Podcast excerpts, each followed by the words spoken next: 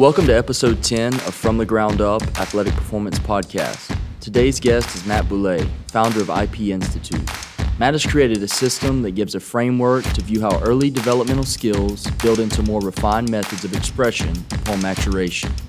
We discuss early developmental stages, the learning pyramid of William and Shellenberger, and how to positively influence unsafe or compromised methods of movement through both neural methods and posturology. We also examine the role of posture within movement and how to effectively stimulate the nervous system in training. This episode's packed with a lot of great information, so without further ado, let's get to it. Welcome to episode 10 of From the Ground Up Athletic Performance Podcast. I'm your host, Jesse Curtis, and today I sit down to go down the rabbit hole and talk about many different interesting neuro topics with Matt Boulay of the IP Institute. How are you doing? Jesse, I'm doing great, and thank you for having me. It's a pleasure to be here. No problem. I was excited to get you on. I've, I've looked at a lot of IP stuff and it's extremely interesting. I kind of like the, the aspect of how it starts at the base and at the start of everything. So I know it's going to be a lot of uh, fun conversation today and a lot of interesting topics as we go down those pathways. So if you wouldn't mind, if you would just start out by giving us an introduction, uh, kind of what your your field of expertise is, what you're involved in, and all the different individuals you deal with. So I got involved in the uh, in in the iron game first off as a as a participant. Basically, uh, wanted to do bodybuilding competitions. Bodybuilding is a pretty big thing up here in Quebec, so I got influenced by you know everyone I was surrounded by, and essentially even just as an athlete, if I can use that term, dealing with my own imbalances and and having a hard time with specifically when I had to intensify workouts, I I could do decent with like eight to fifteen reps and kind of work around my imbalances, but as soon as I had to hit, you know, lower rep ranges, uh, things got kind of ugly. And that led me to the path of, okay, well, how come is it that when I go into intensification, I start breaking down. And so then studying the notion of breakdowns, where do they come from? So uh, I, I went from, you know, being someone who lifts weights to someone who tries to understand why we don't lift the way we should. So that took me on the path to becoming an osteopath, uh, functional neurologist, posturologist, and I guess to this day, my question is always the same: is how can we improve, you know, people's performance uh, as quickly as possible, and to make it that they don't need intervention as much as possible as well, right? They just can, they can just go out there and have fun. Yeah, and what what you stated there is like being involved in something and then it leading you down a, a, further pathway of thinking about how things actually operate. I think every single person that's kind of involved in strength and conditioning or in any athletic uh, field is going to kind of start going down that pathway. Now the neuro pathway uh, is a little bit of a more a narrow pathway, I would say, that not as many people take, but it's the people that really kind of dive deep into that. You have great courses with IP. Uh, so we'll be getting into that here shortly. So one of the things, one of the kind of foundational things with the IP Institute is the fact that your sensory development is going to lead to motor output in your early childhood. Correct? That's that's precisely it, Jesse. Okay, so whenever you develop these deficiencies, things aren't uh, patterned in the correct sequence, things aren't developed at the correct time how will that lead to compensation patterns or patterns of movement that can be detrimental later on in life?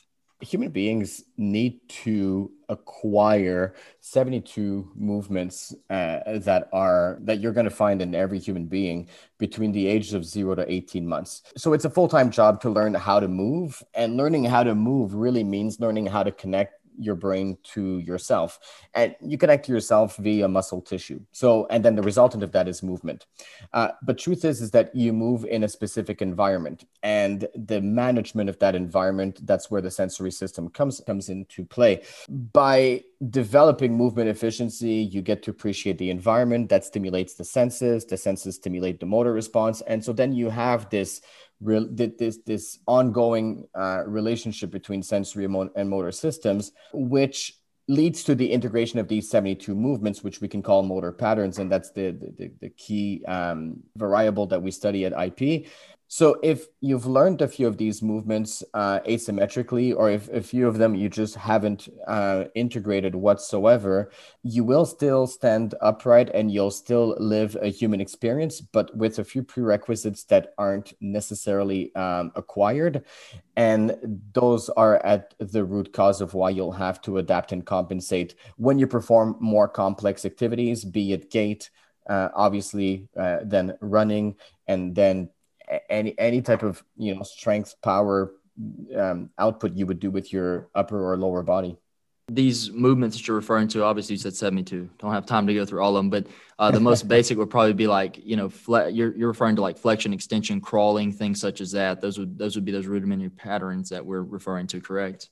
100% they are the movements that you would experience between zero to specifically a, a zero to one. So a- any type of movement really that takes place before you stand upright, uh, those would fit in there. And they are common to all human beings. That's also really interesting because one thing, Jesse, I see in strength and conditioning is that in the last few years, there's uh, in more than last few years, in last 20 years, there's been this thing where, okay, well, you know, we're going to train you this way because you're a golfer and we're going to train you this way because you're a basketball player. And there's, there seems to be so much pride associated to the fact that we would train all these individuals so differently. And, and I, I would agree that there needs to be some specialization there. But truth is, when we look at imbalances, uh, they belong to the infancy period. So then, whether your athlete, you know, plays basketball or rugby, actually changes nothing in terms of this rewiring that us uh, in our role we we need to take care of. So I don't really care what people do now. I care about what they didn't do early on and how that limits them in their performance today. So it's it's super non-specific the work that we do in functional neurology, which is why it might be a little bit less sexy initially because everyone kind of wants to have an exercise for them because of what they do. Once they understand the humanity behind the concept, then they start appreciating that a right foot is a right foot for everyone. And whether you need it for golf, running, or swimming, it's still it's still a right foot. Yeah, a, a lot of the things you said there really speak to to my line of logic as well because – I think everybody realizes there's a base, there's an athletic base. Normally, whenever I'm talking to trainers on here, I talk about an athletic base and where you start at. And most often they say strength, or they say this, or they say that. And we don't realize, I put something out a while back that basically said that we're just dealing with patterns that have already been they're predisposed to generate. And we as coaches are trying to coach that out of them but there's no way to coach that out of them without inputting the proper things into the system essentially to stimulate that to change. Uh, cueing and things can only go so far because you've had a pattern generation that's been created that's so ingrained that it's not going to change unless you dive into that uh, nervous system into the into the pattern generation essentially. So that speaks to me and the idea of specificity i can understand that. Like we've been overloaded with it. I feel like whenever the pendulum swings too far one way it automatically yeah. swings too far back the other way right? I think we were too general for a long time in our prep and then we're now we get too specific and then uh, things are just kind of crazy. That's where you see all this crazy methodology coming in. So all those things you said there make a ton of sense to me. So, looking at one of the bases of the IP Institute's uh, thought process here, the pyramid of Williams and Shellenberger uh, really breaks down everything into a, a, beautiful way to kind of align some of these things that we've already been talking about. So, if you're looking at the base of this, the base of the entire pyramid is the central nervous system, essentially, and that's that's where we talked about wanting to get specific, wanting to cue people. That we're completely leaving out the nervous system there. So, can we kind of talk about some of the different skills associated with that pyramid and the development of those skills or systems? For sure.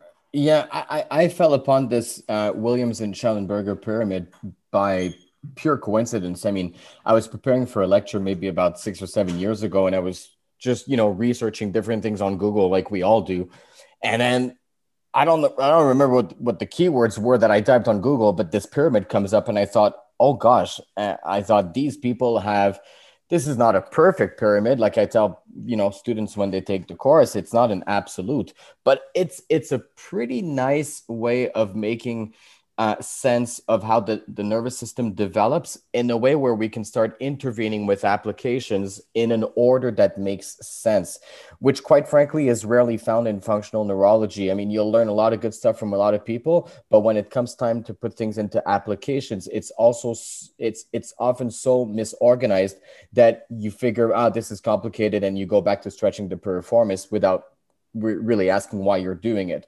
So yeah, the the base of this pyramid is uh, really uh, in relationship with how does the brain start developing and it starts developing by receiving input and the three basic senses are uh, vestibular proprioception and tactile a great example of how you would develop the tactile system is for example when a child is uh, belly on ground uh, reflexively the arms and the legs will move. So that's without volitional control. But as they move, you'll get friction of the hands and the feet on the ground. And the friction on those uh, skin areas will turn on the brain so that sensory motor control starts developing. And then the kid will start crawling voluntarily, which is the beginning of locomotion, which leads into gait and running. So it really does start with sensory stimulation, even when you see movement in the first few months of life, that movement is purely reflexive.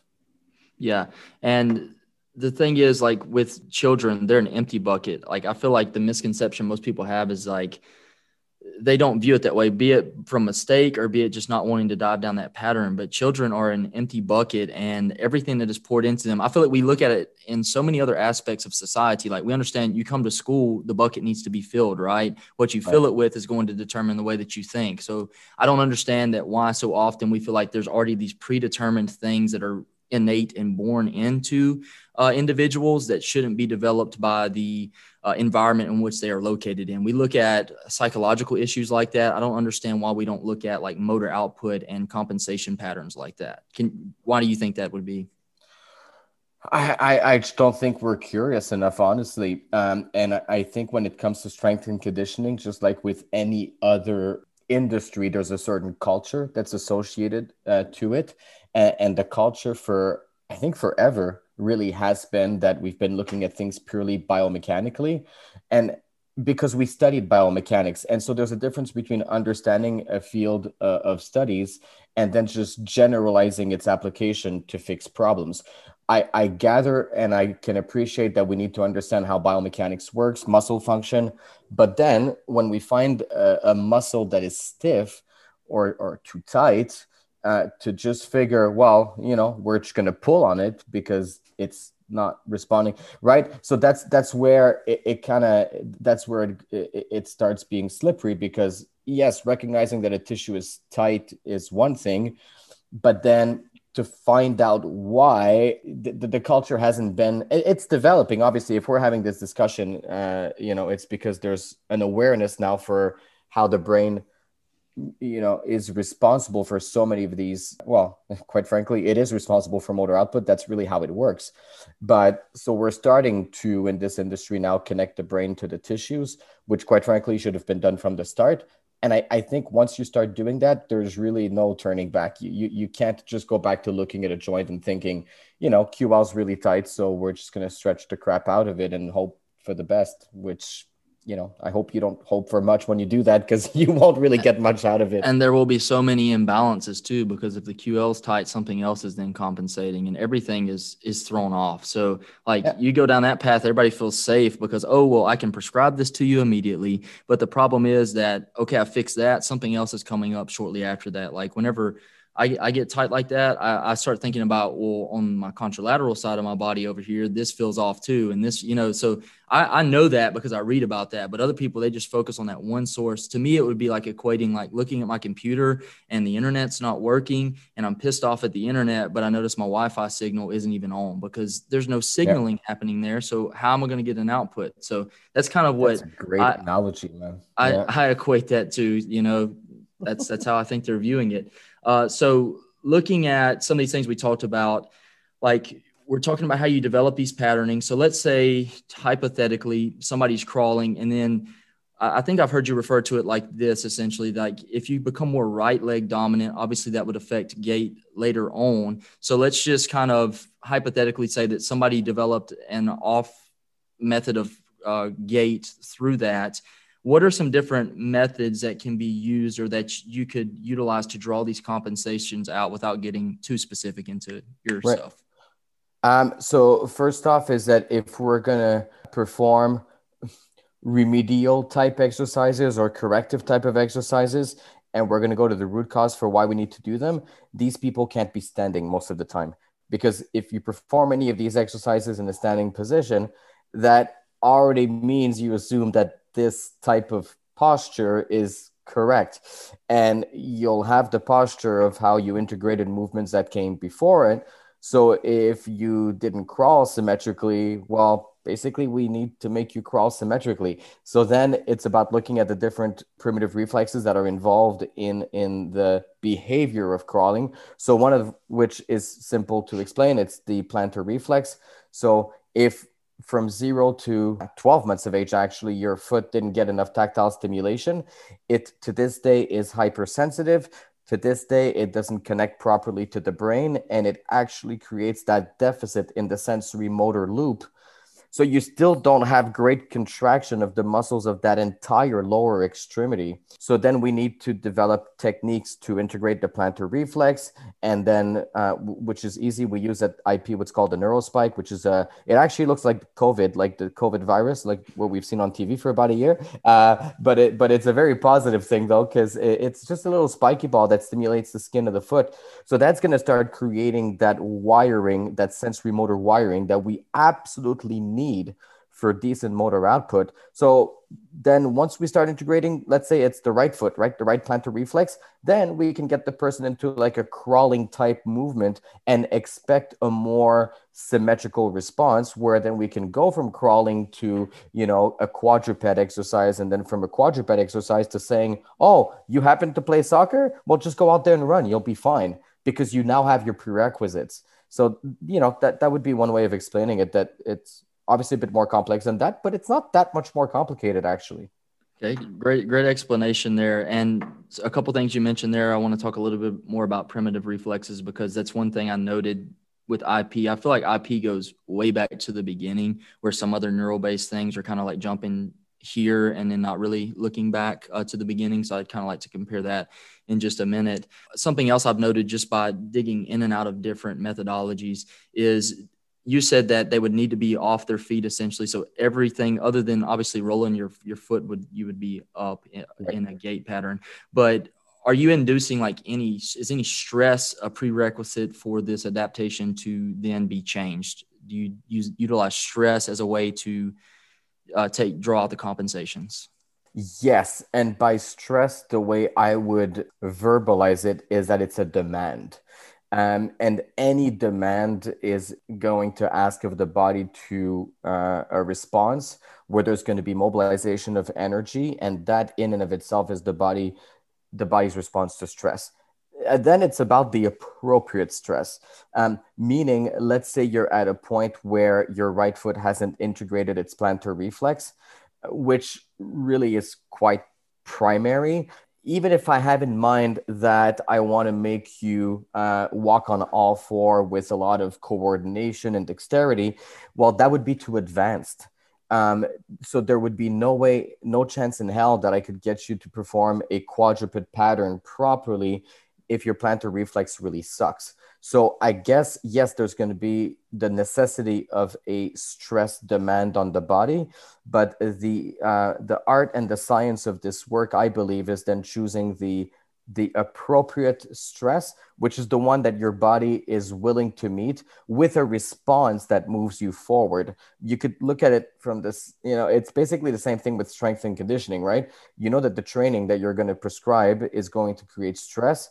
You want to make sure that the next time the body performs that same workout, it can do either a mix of more reps, more weight, or move the weight faster. Like that's essentially how you would quantify progress with functional neurology, it's very much the same mentality. Is well, you know, is the exercise something that will stimulate you towards evolution, or will it just kick your ass and three months later you're still doing the same exercise and you figure you haven't improved much? So. Yeah, the the world is stress essentially, and that's one of that was one of my first realizations whenever I started to begin to look at things through, through a neuro lens is is the fact that everything is stress, and uh, you know most of the time if you're just a strength coach, all you think about is prescribing weights and intensities and volumes essentially, and you don't view it as yeah. stress. But stress is is as simple as breathing in the incorrect pattern essentially. Like I've seen that used as a stressor to uh, draw out compensation patterns essentially. So I can understand you're saying that there could be a, a variety of methods utilized for that. It's not like you're going to go get under a 350 pound back squat. Stress can very easily be implemented into the system by something as simple as uh, breathing incorrectly, not in the diaphragm, straight through the mouth, things such as that. So you mentioned primitive reflexes, and I know that you're kind of influenced by Robert Melillo and uh, his study of primitive reflexes. So you mentioned one of them. I would kind of like, if you could, to talk about some of the most common primitive reflexes that you see hanging around and some of the patterns that that could then uh, lead to. Yeah, uh, Dr. Melillo is one of my major influences. Jeez, is he ever good? So, for anyone listening to this podcast, if you really want to go down the rabbit hole of uh, primitive reflex and just, I, I guess, functional neurology, specifically, I would say he's the number one expert in the world when looking at child development. Like, that's really his thing. He's just a great guy. Like, he's just awesome. You know, like as a person, he's real, he's raw. Uh, he's no bullshit. Not too sure he lifts weights. I don't think he cares much about that, but but he could totally see the application of his work for performance, uh, and that's obviously what I've chosen to do with a lot of what I've learned from him and others was to apply it to okay, well, how good can you be at deadlifting? You know, which is obviously something I enjoy myself. So, but yes, so primitive reflexes, just to just to position that concept, primitive reflexes. Um, every doctor knows about them. They are typically tested on infants uh, from birth. And they are responses that we expect to find when we perform certain stimulations, certain types of stresses on the body uh, some of them actually uh, evolve in utero. Uh, the bulk of them are integrated between zero to one year of age. And if they're not integrated, they're the reflection of this brain body connection that just isn't optimal. So, any physical therapist, any strength coach who's looking at why a human being would have muscular imbalances, not to look at primitive reflexes, to me is criminal. That's the first thing. And then, so most individuals don't have their first primitive reflexes really well integrated. So never mind the ones that are like closer to the one year mark, like the the plantar reflex, for example. But even the very first one. So so for example, uh, we develop mostly in the sagittal plane at the very beginning of life, where the whole purpose of the body is to get out of that kyphotic posture that we have, that C-shaped spine and it's to develop these secondary curves at the neck and, and the back, right? So and then you need to integrate a series of reflexes in order to access this um, infamous posterior chain. The posterior chain I'm speaking of is the one for endurance. It's the one that keeps you upright. It's the the deep spinal muscles. Whereas in strength and conditioning, we refer to posterior chain as you know glutes, hamstrings, and lower back. What's interesting is that if, for example, you don't have a Moro reflex or a tonic labyrinth reflex, uh, fear paralysis reflex integrated, which we cover all of these in, in IP, then what happens is that the reflection of that is that your brain hasn't been optimal in connecting with muscles behind your body, even just for endurance purposes. And you need endurance before you can develop strength and power. I know in strength and conditioning, we often say that, and Charles Poliquin, one of my main mentors, used to always say the number one, you know, quest in life is strength. And, and I, I understand what we mean when we say that, and I do agree but you don't have strength without a solid basis of endurance. And endurance in the tissues that keep you upright is the prerequisite to having a strong phasic posterior chain uh, where you can do the deadlifts and the squats uh, and, and really with you know with increasing performance uh, over time so yeah so if if you don't have access to that deep posterior endurance static muscle chain for posture and just for uprightness you you don't have great access to the phasic posterior chain. And so you negotiate your progress in the gym uh, which is not necessary because when it comes to integrating these reflexes we're looking at athletes performing a five minute warm up so it's not as if even in my workouts i would do primitive reflex exercises for an hour and then realize, oh shit, I have no more time to train, which often happens with other techniques like foam rolling. I mean, if you look at CrossFit circles, right, it's it's not uncommon to see people warm up literally forever. Mind you, they spend their whole day there, so they have time. But but still, if you look at it from like you know, an efficiency standpoint, if you could use five to 10 minutes to warm up and then train for 50, I think more people would be happy. And that's definitely the direction I want people to go into. Yeah, and our conception of what a warm up is, mine, mine has shifted dramatically. Uh, that's one of the reasons I'm going to get Dan on here to talk about, you know, all the different systems that you would actually want to warm up because they're they're at play so much with like the vestibular and the visual system and all those things. But Dr. Melillo has a lot of other great things because what we're speaking to is is innate is natural is is the way that the, this is going to be wired into the human body whether it be compromised or whether it be you know at peak performance essentially this is going to be occurring and he has some great work also on things like ADHD uh, and other learning disorders and things such as that. Because what what do we do within society whenever we feel like something is wrong? We prescribe pills or we prescribe other things to it. So I, I, love this method because it's a it's a natural method. It's innate. It's something that's wired into our system and it's unavoidable essentially. So yeah. I love Dr. Melillo's work for for that reason as well. And something that we've been alluding to this entire time is the fact that this is a different perspective. It's a neuro lens. So we're looking at things a little bit different than traditional methods. So we've mentioned it, but I'd like to go a little bit deeper down the rabbit hole of how you view traditional methods versus a more neural based approach. And where, where do you feel like the most common areas are that athletic development gets, it reinforces bad patterning within populations? I don't think that we do much wrong with strength and conditioning if we're not targeting the root cause of imbalances. What I mean by that is I don't think we're creating more of them because I know that that's definitely a trend that we'll hear of is that you know if we don't train properly we'll create more issues. You can definitely injure yourself as you train. Um, there's no doubt about that. But as far as, you know, like one of the classic myths that we'll see is that if you don't have a good ratio of pushing versus pulling, you'll end up with rounded shoulders. And I know that Dr. John Rusin goes as far as to say that you need to have a three to one ratio pulling and pushing. So I don't agree with that. Uh, first off, it's it's it's very difficult to program three times pulling versus pushing, uh, and it might not even be fun because life still has to be fun. Like at the end of the day, I know it's great to create these programs that seem perfect, but Christian Thibaudeau will tell you the number one factor for people actually doing their programs is if they enjoy them.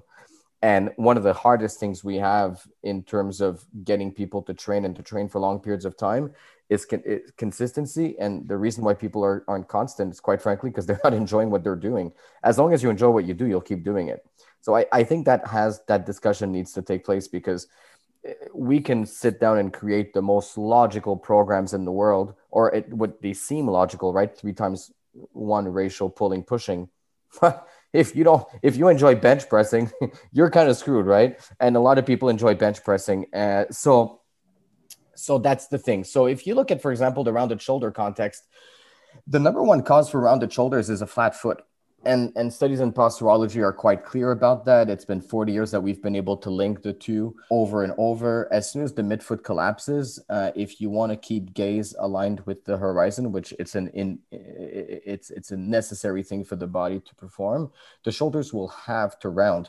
Does that lead to weakened scapular retractors? 100%.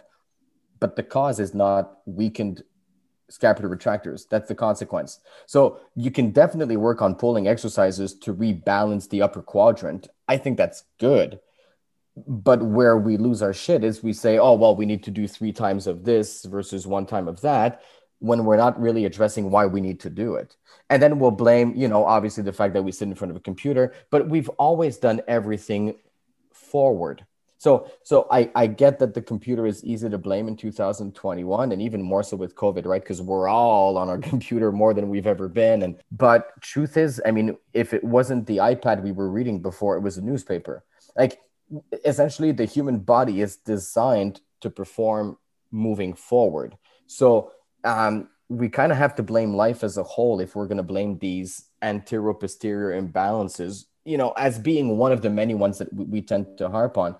Um, and this is a great example of, yeah, we need to look at things more globally. So, you know, stretching pec minor and strengthening the scapular retractors could definitely be a part of that program. So that would be the structural mechanical approach that we all know of.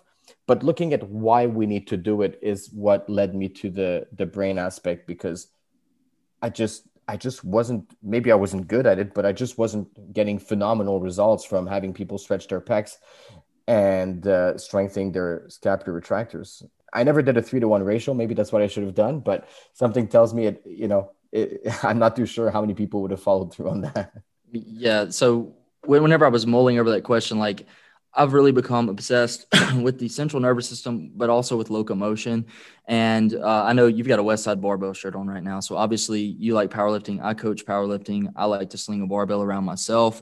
Uh, right. So one thing that like I've, I've really come to notice and that I really think about is if I'm programming for like athletic movements, I'm trying to like, I realize that whenever you're training strength, the, ad- adaptation you're trying to drive is strength. But whenever I'm pushing that strength, I also realize that it's going to down regulate some different things that are going to probably be occurring in gait. So that that's kind of where that that question came for for me because like my biggest shift in paradigm as far as like trying to prep athletes is I've tried to incorporate some contralateral methods, or I've tried to incorporate different plyometric methods, which are going to kind of throw the body back into regular gait patterning. Uh, So that's kind of where I was going with that because I, that's what I felt like. Because if I just load, load, load, load, load, load, load, and I then throw you to do a sprint, which I typically would want to sprint before, but if that happens, it's going to happen right. at some point.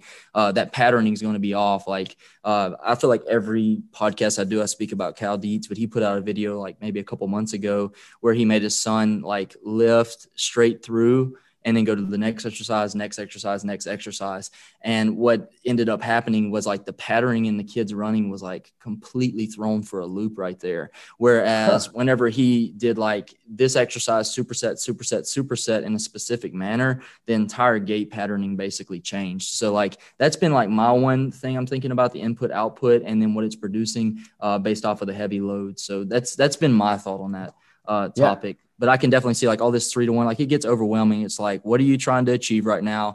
How can I come back and then uh, offset that, you know, because you're filling a certain bucket. So I can completely understand your rationale with that as well.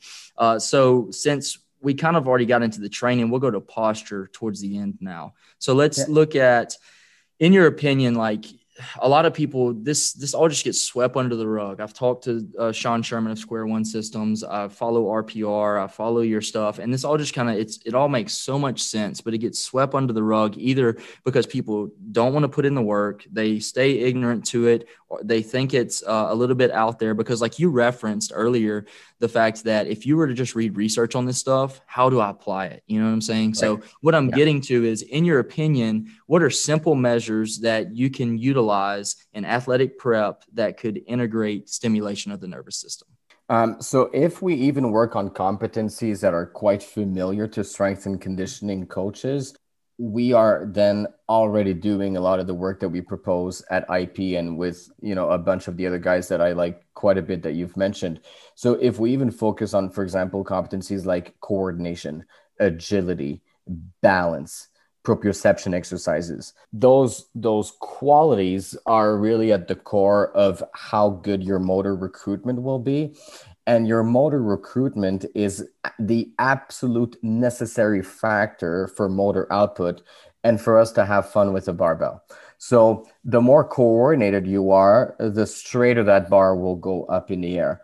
And it happens to be that you gain coordination again through crawling creeping. So but however you work on coordination you're going to see the output in your barbell exercises in your sprinting technique in how well you swing a golf club.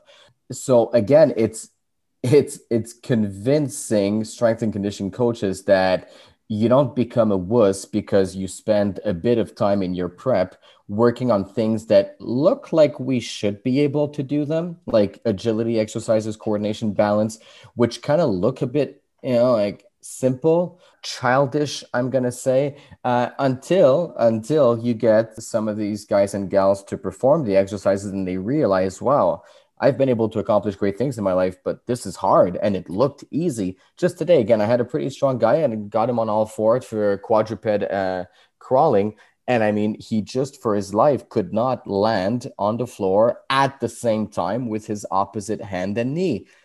And it's not as if he doesn't understand what needs to be done, right? Anyone would. But if you don't have the competency to uh, balance out right and left on a crawling pattern, what makes you think you'll be coordinated when you use your right and left side to push a barbell? You won't. Uh, you won't, and it's what we see in the weight room. Maybe eight people out of 10 on their last rep, the bar tends to tilt to a side. That's reduced output, that's compensation uh, and that can lead to injury. And then we'll blame the fact that these people lift heavy. We'll blame the and so we'll typically blame what they do. And I'm so tired of that because obviously, had they had they not done the bench that day, they wouldn't have gotten injured. But it's called living. So so you know, there's this whole thing where it's like, okay, but that's what you want to do. You want to bench heavy. Okay, so let's get you to bench heavy. Where when you fail the bar just literally stops moving and it goes down symmetrically. And then you know kind of look for your friend to come and save you from a sure death. But eh, but it's not as if when you fail you know the bar is tilting to one side so bad that you end up jamming your back and you're out for three weeks or more. So. Yeah i've i've used that line of logic before like super maximal loading and my power lifters are like this dude's insane. And i was just like you're gonna feel like crap right now, but give it a couple weeks, and then what I know we're hitting PRs and winning state and and doing a lot of different things, right? So I had to explain to them, well, we're attacking this a little bit different uh, way. We're letting the adaptations getting drawn out because I said, you think the barbell? I was like, let's just take this all out of the equation. You think you're dying right now, essentially, because if there wasn't a safety mechanism in place, you might be dying. But we've got safety mechanisms in place, so the body is releasing all different types of hormonal things going on there uh, and so many different you know plastic connections being made. So all that makes a lot of sense. Like and and what you said like with like proprioception like one of my bigger things that i've realized as well is like ignoring the foot and ankle. Like I'm hoping to get some foot and ankle specialist and lower leg specialist on here eventually, but like ignoring the foot and ankle because you already uh, referred to the fact like whenever you roll over onto that arch, like all the the different things that can occur there and the down regulation and, and how things are going to shift based off of that. So like one of the things that you said that can easily be implemented is by freeing the feet a little bit uh, and by strengthening the feet and getting them some some stimulus because we walk around in shoes that number one are jacked up all day. It's like yeah. we're almost in high heels, so we have like plantar issues to begin with. Uh, so the I think one of the easiest places that you've already alluded to with the neuro spike ball, and then I'm alluding to with the proprioception factor of foot and ankle complex and the foot. Actually, I always lift with my shoes off. Like I never, yeah. I always have my shoes off whenever I lift. Right. Uh, so that that really benefits me. So just I've implemented a lot of things involving having the foot, getting some stimulus into it because that's the first thing that strikes the ground. That's what me and Sean Sherman spent about 20 minutes on because his system's heavily based around that, right? So there, there's just so many different easy things you can integrate. And you, like you said, people probably don't realize that they are integrating it uh, because their eyes mm-hmm. are cast somewhere else and they don't view it through that lens. So things are being trained either way. You just got to think about, am, am I getting an equal balance here, essentially? Right. So all, all good stuff there. So spending time with athletic population, spending time with people there in general population, population that aren't athletic, what you notice is that everybody's gait's different. We've talked about different uh, reasons for that. Our, our patterns of locomotion are different. But the thing that we as coaches are typically looking at, we might not phrase it this way, we're looking at posture. And uh, you're a posturologist, correct? Yeah, so posture is is something that's uh, deeply rooted within you know the way that you view things and the the way the manner in which you attack them. So posture is something that determines the manner in which the body will move and facilitate movement. So can you talk about some of the other different neurological factors that maybe we've already referenced uh, that affect posture and different interventions that can address that?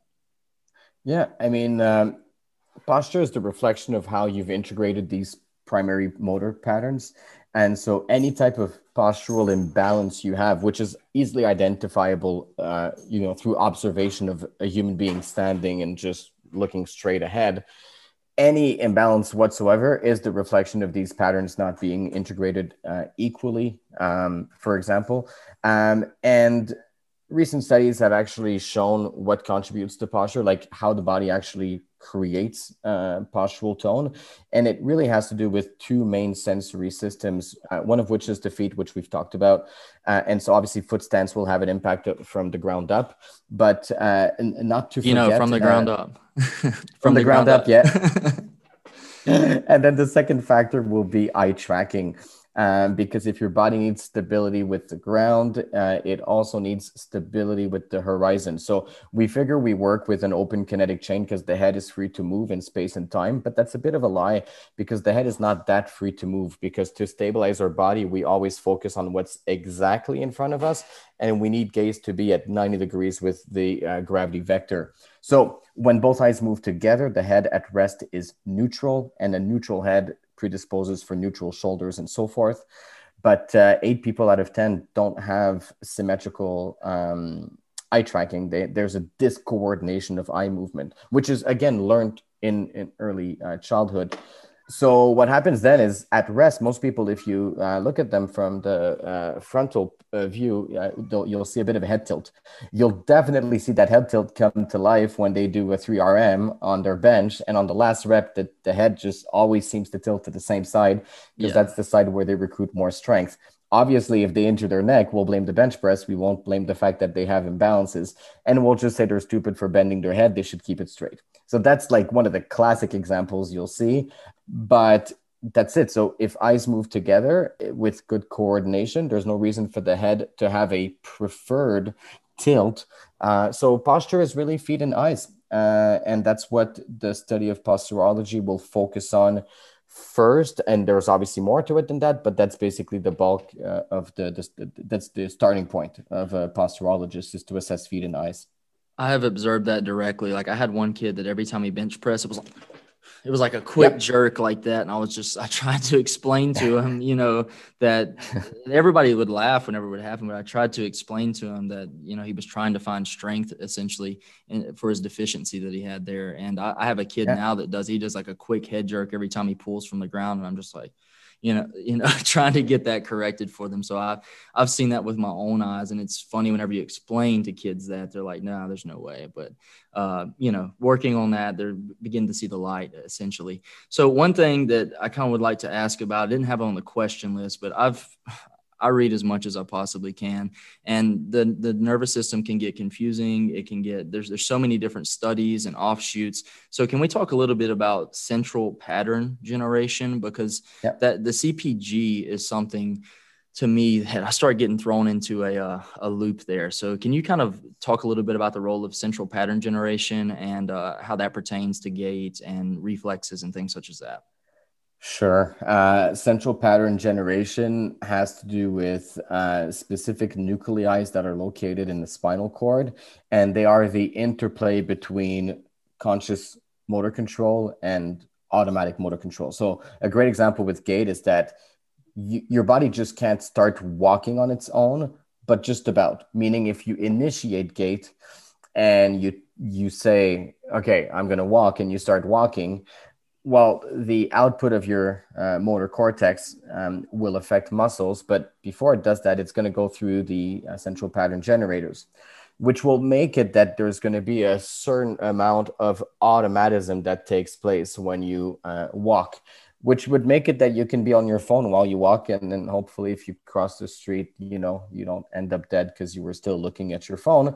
But at least while you were getting uh, uh, you know while you were getting killed by a car your body was walking without you really having to think about it. So it's pretty useful because obviously it's an energy um, expenditure uh, you spend less energy on these these tasks um, which basically have an automatic component to them. But again, these these central pattern generators do need to be activated, and they are sensitive to cortex output and proprioceptive output, for example. So as soon and as long as someone has a proprioceptive deficit, a postural imbalance, your central pattern generator won't correct any of this. So I could understand that we would have a concern for it, but then again, it's not like we can directly act on it unless we start modifying, modulating input towards it, which is really what motor patterning would do, which is what posturology would do, so that you basically just, you know, feed the pattern generator better data to work with and the output will be better because of it. But it's an interface i guess is the best way to put it the input necessary to start this pattern generation, which would then continue to kind of carry it on because it was like speaking to me like that. Almost you do things mindlessly, and it was taking away some of the ideas about inputs and outputs. And I was just like, well, and how I view on how I can affect, positively affect things through a neurological lens. So that that makes yeah, no, sense. it shouldn't throw you off for a loop because it's just a uh, it's a component of the system that will modulate the motor response, but you will have an impact in how that happens based on how you modulate the input into the pattern generator. So we are just as powerful with our techniques as we were before and after recognizing that that structure exists. Um, it just makes for funny stories where, let's say, you know, you go for a party with friends and you ask them uh, the following question Can a chicken with no head run? And then obviously you know the answer should be no you know but actually it can. You cut a chicken's head off and it can keep running for a little bit because there's still going to be if the chicken was running while you were cutting his head it's a great way to end a podcast really. Uh, but uh, uh, there's going to be some connectivity happening in the general uh, pattern activator that will make the chicken keep running without the volitional demand. It won't last very long, but it just goes to say that free will is an interesting thing. Um, our bodies will sometimes do things beyond what we would want or wish with different mechanisms, that, that one being one of them. That's awesome. Uh, I'm glad to kind of hear you share the logic behind the CPG and then how it integrates with all this other stuff that we've discussed. So the last thing I typically like to do is I like to give people an opportunity to share the resources that they have available and then also talk about any resources that they felt have been substantial in their own development. So just give you a little bit of time to talk about the different things you have out there and things that have influenced you as well. That's awesome. Uh, people can find us uh, right now on two different websites. If we just stick to websites, it's easier. People have more information. So Dan and I have been uh, involved in promoting two courses, um, one of which is starting in September 1st, but the one that you know of, which is the IP Institute. Uh, so people can find us online at Institute, that's without an E. Uh, so it's I N S T I T U T ip.com uh, just because it was made in French first, but the website is fully English yeah, as well. I'll, I'll, I'll, link all that too whenever I do Awesome. Yeah, it's going to make it easier. And then the second one is uh, the posturology website, uh, which is ciesposture.com. Those two courses are essentially complementary. Uh, and, and people that have influenced me, I mean, listen, we spoke about Dr. Melillo. So melillomethod.com is most likely his website by now. Anyone involved in functional neurology, which whether that be the Carrick Institute or anyone at IAFNAR, those are all those are all the, the big bosses of functional neurology. Those are all people I learned from, exchange with. So as far and and and with strength and conditioning, you guys also have access to Z Health, um, which is a great program uh, not as organized as I would like it to be, but definitely applicable. Definitely a, a few gems, a few pearls of wisdom there. Um, those are great resources. I would start there. All right, awesome. Good good resources. I have to check a couple of those out myself. So I'm just want to thank you for taking time of your day to sit down with me. I love the logic behind the system in which you've created. I love the fact that it traces it all the way back uh, to the beginning because uh, everything that we do in life is going to it's just a series of events compounding on one another. So the way that your system traces that and everything compounds down the line and leads to where we are in the current that's that's how life uh, is. We always say history repeats itself. Our actions earlier in life are going to repeat them. The, the patterns in which we've generated the deficiencies in which we've generated. So it makes a ton of sense to me uh, and i would encourage anybody out there that's interested in this particular lens to check out everything that you've got going on because it's some really good stuff and i look forward forward to a deep dive in it in the future. So thank you for taking time out of your day and uh, coming on from the ground up. Jesse, thank you so much for having me. Thanks for tuning in this week. I hope you took a lot away from my conversation with Matt. I've linked the IP Institute's website as well as his other offerings in the show notes. It's all great content, so if this kind of thing is interesting to you, make sure to give it a look. Also, don't forget to subscribe to keep up with the latest content and leave a rating and review if you feel led to do so.